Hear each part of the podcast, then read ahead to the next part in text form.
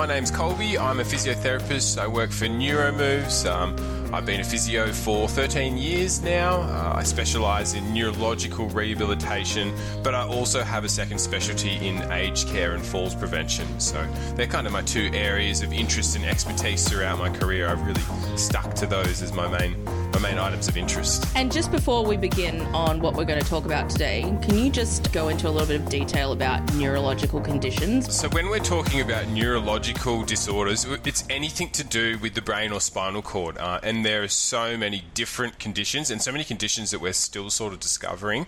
Uh, and there's some generalized conditions too. So, us being Neuromoves, part of Spinal Cord Injuries Australia, it's, it's sort of um, infers that we specialize in spinal cord injury, which we definitely do, but we also branch out into all other neurological conditions because it's a very similar treatment method. When we're talking about the brain or the, the spinal cord, it's all the central nerves central nervous system. So we're treating most of those conditions with a very similar strategy. So that's why we kind of branch out into treating all neurological conditions. So that's including your MS, your Parkinson's disease, um, pretty much anything that's happening through the brain, strokes um, as well. Today we're focusing on shoulder health. So, what does shoulder health mean? Colbey, tell me. Yeah, it's a very interesting, um, an interesting topic that's sort of been coined by us uh, in the health, uh, the health industry. So uh, it's not really anything specific. It's kind of just the easiest way to describe how do we make sure someone's shoulders are going to handle the new forces on them uh, that is sort of forced upon them from be, being a chronic wheelchair user or a permanent wheelchair user. Um, so it's really how do we keep our shoulders healthy with the new demand that's put on them? Uh, it's something that they're not designed for. So really keep them healthy, reduce the risk of injuries. What do we do to do that? That's kind of the shoulder health in a nutshell. So I was thinking about it before um, we started recording, and I was looking through the notes um, to get ready. And something that occurred to me, which hadn't occurred to me before, because I'm a lifelong kind of not wheelchair user per se. I was on Canadian crutches for about 15 years and then I switched over to the wheelchair and so my shoulders were always doing something but for somebody who has yep. you know for one reason or another um, gone from being a lot more like able-bodied to now using their shoulders a lot more. My shoulders and their shoulders are not built the same. And so I guess there's a whole other level when it comes to shoulder health because you're coming from an area that your shoulders had never taken on this much impact, never taken on this much work. And now it's doing all of it plus more, yeah? Definitely, definitely. And I think that the other thing is the the the amount of uh, it's just vital for your shoulders to be able to do that work for someone's independence. If you lose the function in your shoulders, how many daily tasks are you then inhibited in? So it's such an important thing, and I think it's really really important to think of how your shoulders are designed. Um, they're not designed to, to bear weight. That that's not their design at all. They're not designed to do that, and that's what they're forced to do to keep someone's independence. So it's really interesting to think of that design factor and then what they are forced to do. How do we make that a smooth transition or as smooth as it can be? Okay, so take us through the function of a shoulder joint and the things that we need to start considering. Yeah, definitely. Look, I always like to think uh, of a stable versus a less stable joint. So the easiest joint to think of uh, is something like your elbow or your knee. It's a hinge joint. It goes two directions, pretty simple. That's a very stable joint. Think of a door. A door is pretty hard to knock down uh, unless you're Superman. Um, but basically, really, really stable joint. Then you've got your ball and socket joint. So that's what your shoulder and your hip are. So basically, a ball that fits into a socket and it moves around. So you're kind of sacrificing that stability for mobility. And I think that's something that's really uh, important to think of. Now, we always think of the hip. The hip is a very, very stable joint. You've got a big, bony sort of um, gap or groove that your ball is going to sit in because it's a weight bearing joint. Now, the difference with the shoulder is you've still got the ball from your arm, but you don't, you no longer have that sort of gap, that bony gap. It's a flat, actually, a flat pad that the, it sort of sits on the bone, uh, a tiny little in groove for it to sit in there. So the ball and socket is actually a, a general general flat socket and a ball, and then it's held together with soft tissue. So that's sort of where you get the all of the amazing movements that your shoulders are getting. So your hips will not move as much as the shoulder, but you also you lose that stability. And I think that's something that's really important to think of when you then are using it to bear weight with your transfers, lifting your body, moving yourself around, pushing a wheelchair, especially going up hills. You're now trying to go, all right, what's actually keeping that stability? And it's the soft tissues. Yeah, okay, so let's talk about the nature of some long term stuff. So, if we're talking about, you know, pushing a wheelchair for a long period of time, and by that I mean not a long period of time, you're like not doing, you know, hours and hours, or maybe you are, I don't know, just being a wheelchair user, using um, your shoulders to push yourself if it's a manual wheelchair, even if you're using one that has power assist wheels, and, you know, people who um, you know, using wheelchairs, you, the next the next most important thing, or maybe the most important thing, is literally like the ability to transfer from your wheelchair to anything. Really, talk about how it's going to affect everything. There's kind of two different things. There are your transfers, where it's kind of a, a short-lived, intense amount of effort and weight bearing. So the tricky part there is you're putting a lot of weight, your whole body weight, through your shoulders, which they're not really designed to do. They can do it here and there, but when we're starting to talk about doing that every single day, multiple times throughout the day,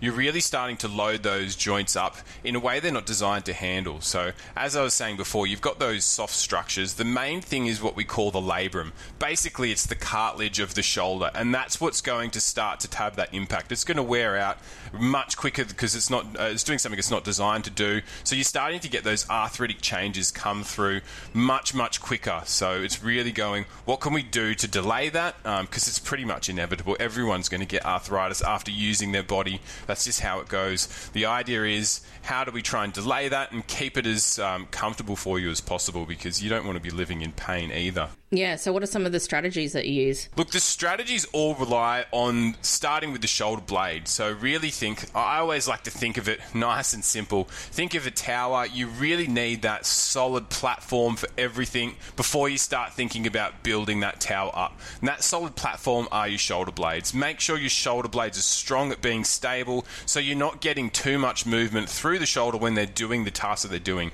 You also can start to distribute the load through other structures. So instead of just hoisting yourself through your shoulders specifically, you can start to spread the load through your shoulder blades, through your spine, through all of those postural muscles to try and make sure everything is contributing and you're not just wearing one thing out. You're trying to get let everyone uh, everything do its part. Do you mean falling out of your wheelchair? Yeah, so I think this is something that I, I, I think it's important to talk about. Um, people with neuro conditions are going to fall a lot more. People in wheelchairs are going to fall a lot more than the general population. That's how it goes, especially when you transferring using your shoulders, you're not going to have that same stability. Falls are going to happen. Ah, yeah, okay. And the problem with falls, which is what will also link into what we're going to talk about next, the problem with falls, you need to have your legs to try and support and reduce the harm. When you don't have control of your legs, you're in a wheelchair, you're using your shoulders to do that job, and that is just exponentially increasing your chance of injury in the shoulders. So then, okay, so now it's all coming together because I remember all the times that I'd fall out of my wheelchair and then my wrists would take on the brunt of the impact. Yeah. And you would instinctively just like open your hands to like try and stop Definitely. yourself, right? Yep. So I guess I've been in a very fortunate position where I've never I've never injured myself, even on an aggressive fall, in my actual wrists or shoulders or anything like that. But I guess it all kind of like reverberates into the shoulders, into the back if you are continually. And I know that there's technology now that's for wheelchairs, you know, front wheels, uh, free wheels that basically mean that your caster wheels aren't going to knock anything for you to be able to fall out of your wheelchair. But if you do fall out of your wheelchair and you're taking on the brunt of the force of literally falling without the ability to, you know, I guess I don't actually know. I don't actually know what part the legs play in a fall because I've never had to use that capacity. So yeah, definitely. um, but like what I do know is that it's definitely shocking. Right, A hundred percent, and that's it. And now uh, we we actually have an acronym for it in the physio world. We call it a FOOSH, fall onto outstretched hand. And that is just the mechanism of injury for all heaps of different shoulder injuries. And that's just our, our natural reaction is if I'm falling, my brain goes, protect the central system, protect your brain, protect your head. So your arms are going to naturally go out and take that force. Force just doesn't stop though, it's going somewhere. And exactly as you're saying, it's going into your wrists elbows are pretty stable joint. It will most likely go straight through your elbows, and then your shoulders are going to act as that little um, airbag per se, because your shoulder blades and shoulders can move a little bit. So they're going to absorb most of the force. So they're really the ones that are going to prevent that injury, um, but it's also the one that's going to um, take a lot of that force to try and save the head, and that's what it's all about. Strengthening the muscles is very important. Do you want to talk a, a, a bit more about that? Yeah, definitely. And look, I think this is something that falls as something that are, are going to impact the shoulders. There's not too much we can do about that. It's just making sure the shoulders are prepared for that, and they're, they're, we've got them strong in the right areas. And that's what's really specific about this.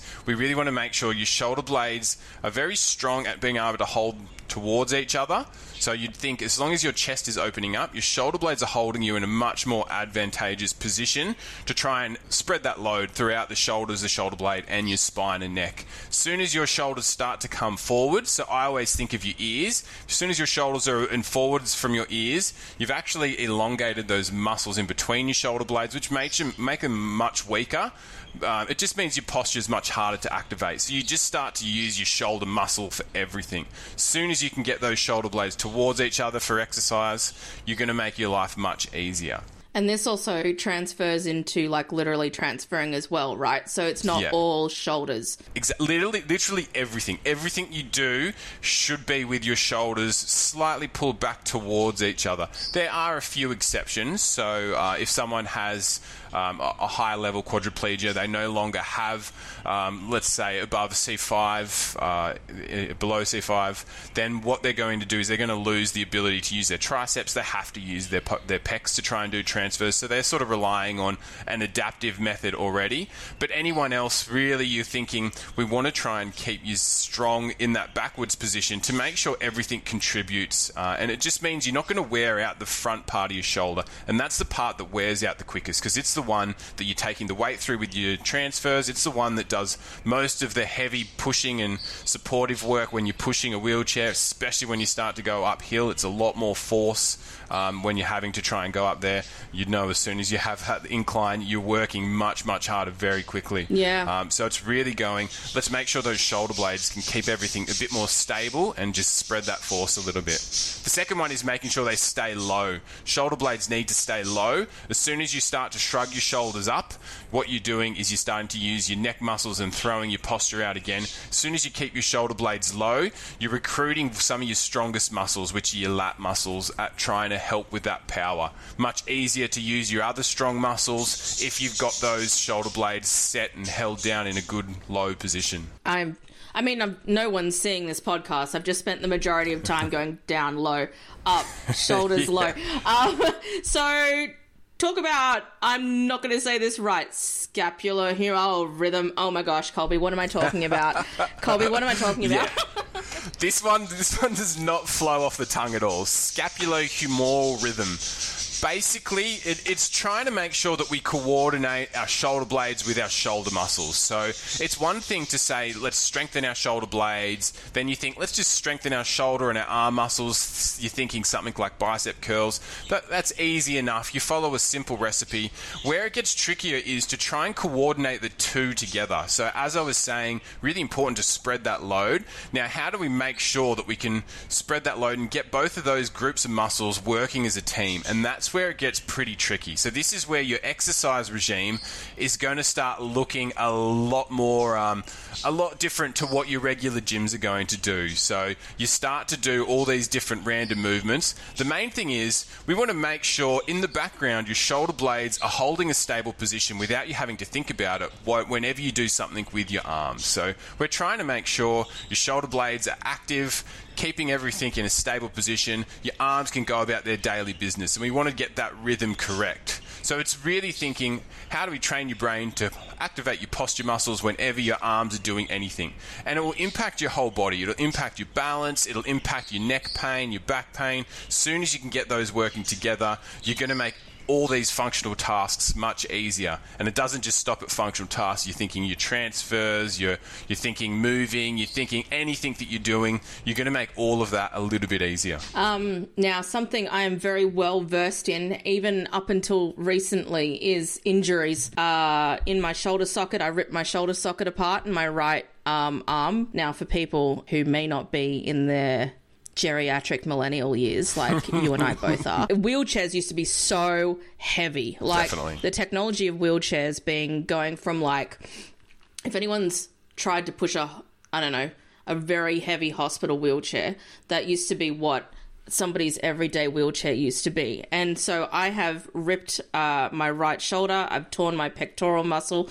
Um, recently, I gave myself whiplash uh, doing um, some dance competition, something, something, and it all affects the shoulders in one way or another. So let's talk about proper rehab after an injury because injuries are inevitable. Yeah, definitely. And look, I think it's really important to understand the main sort of injuries. Look, I'm always all about prevention. If you can start exercise before you've got an injury, um, you're going to prevent it more often than not rather than having to treat something that's come along. And exactly right. When you start to do everything you want to do, you're going to have that risk. There's always that risk of um, in, injuring yourself. So I think it's important just to think what is what exactly are you injuring because the treatment methods are going to be slightly different. So the number one thing that I hear um, is that rotator cuff. You get that rotator cuff tear. I hear it a lot with people um, getting into it out of a car. Um, basically it's a little bit awkward. It's a long distance transfer. Your shoulders are doing a little bit more work, and then exactly as you were saying, you're having to lug this huge wheelchair. There, there is some amazing tech to try and help with this these days, but a lot of the time you're dismantling a wheelchair from a disadvantageous position. You're lugging it across your body into the car. There's a lot of stress going through your shoulders in different positions. So usually what's happening there is you, you're going to damage your rotator cuff muscle as I was saying before, shoulder joint, ball, and socket, but the socket is kind of flat. It's being held together with soft tissue. Now, that soft tissue, the main thing holding it together is your rotator cuff. Basically, a group of four muscles that connect all the way around that ball to try and lock it into that position whenever you're doing anything if you put too much pressure in one of those directions, you're going to tear a rotator cuff muscle, and it's a very frequent occurrence. If it's not a full grade tear, it's usually going to heal relatively well, uh, but it's a slow going thing. Tendons do not have great blood supply. Your rotator cuff are a group of tendons which are attached to muscles, so when you do injure them, it's a slow going rehab journey, and you're going to lose stability in that one direction. Um, if you've got those four muscles, you've still got a bit of stability in that joint, but you're going to lose that stability specifically in that one direction. Um, so it's really important to go, all right, we need to get that stability back as quickly as possible. Without that stability, you're going to start to degenerate that joint really, really quickly in that specific direction. The tough thing is, if you've injured a rotator cuff, it's usually doing something that you need to do for function, so you have to get better at that because otherwise, you're not going to be able to do that same thing the same way you were. So it's really important to start to rehab that appropriately. Um, I think it's important to know exactly what the injury is, and then we can start to treat it. There are a few injuries in the shoulders that are a bit more severe. So I did talk about your labrum before. So it's kind of your cartilage of your shoulder. If you tear that, I like to think of it as a sheet of paper. It's going to keep tearing if you don't get it fixed. So pretty much, if that's an issue, you should know pretty early. It's very, very painful, very hard. Your shoulder's clicky. It's um, tough to get into certain positions then it's kind of we need to get that surgically repaired as soon as possible to prevent further damage. Uh, and then it's the rehab after that, get yourself back to what you need to do. And it's all about just pacing and trying to find new ways to do things. And I think that's what's really important. Find a different way to do something for the time being, uh, and then get that shoulder back to where it needs to be. Prevent that chance of re injury.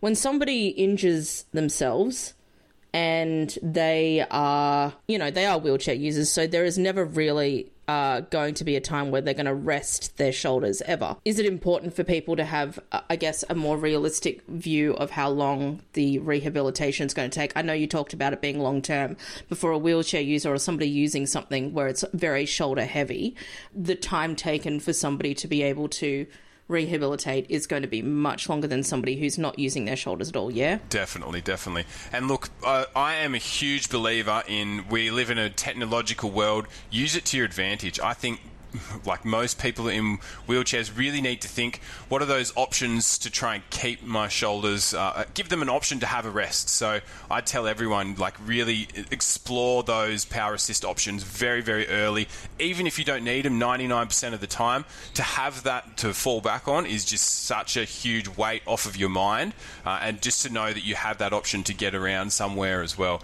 Same with transfers. It's amazing to be able to transfer without anything be comfortable with a slide board. Know how to use a slide board. You're going to put a lot less weight through your shoulders uh, if you've got something like that to help with transfers. If you need to fall back on it, if you have all this stuff prepared in advance, then you're going to be able to just give yourself a relative rest.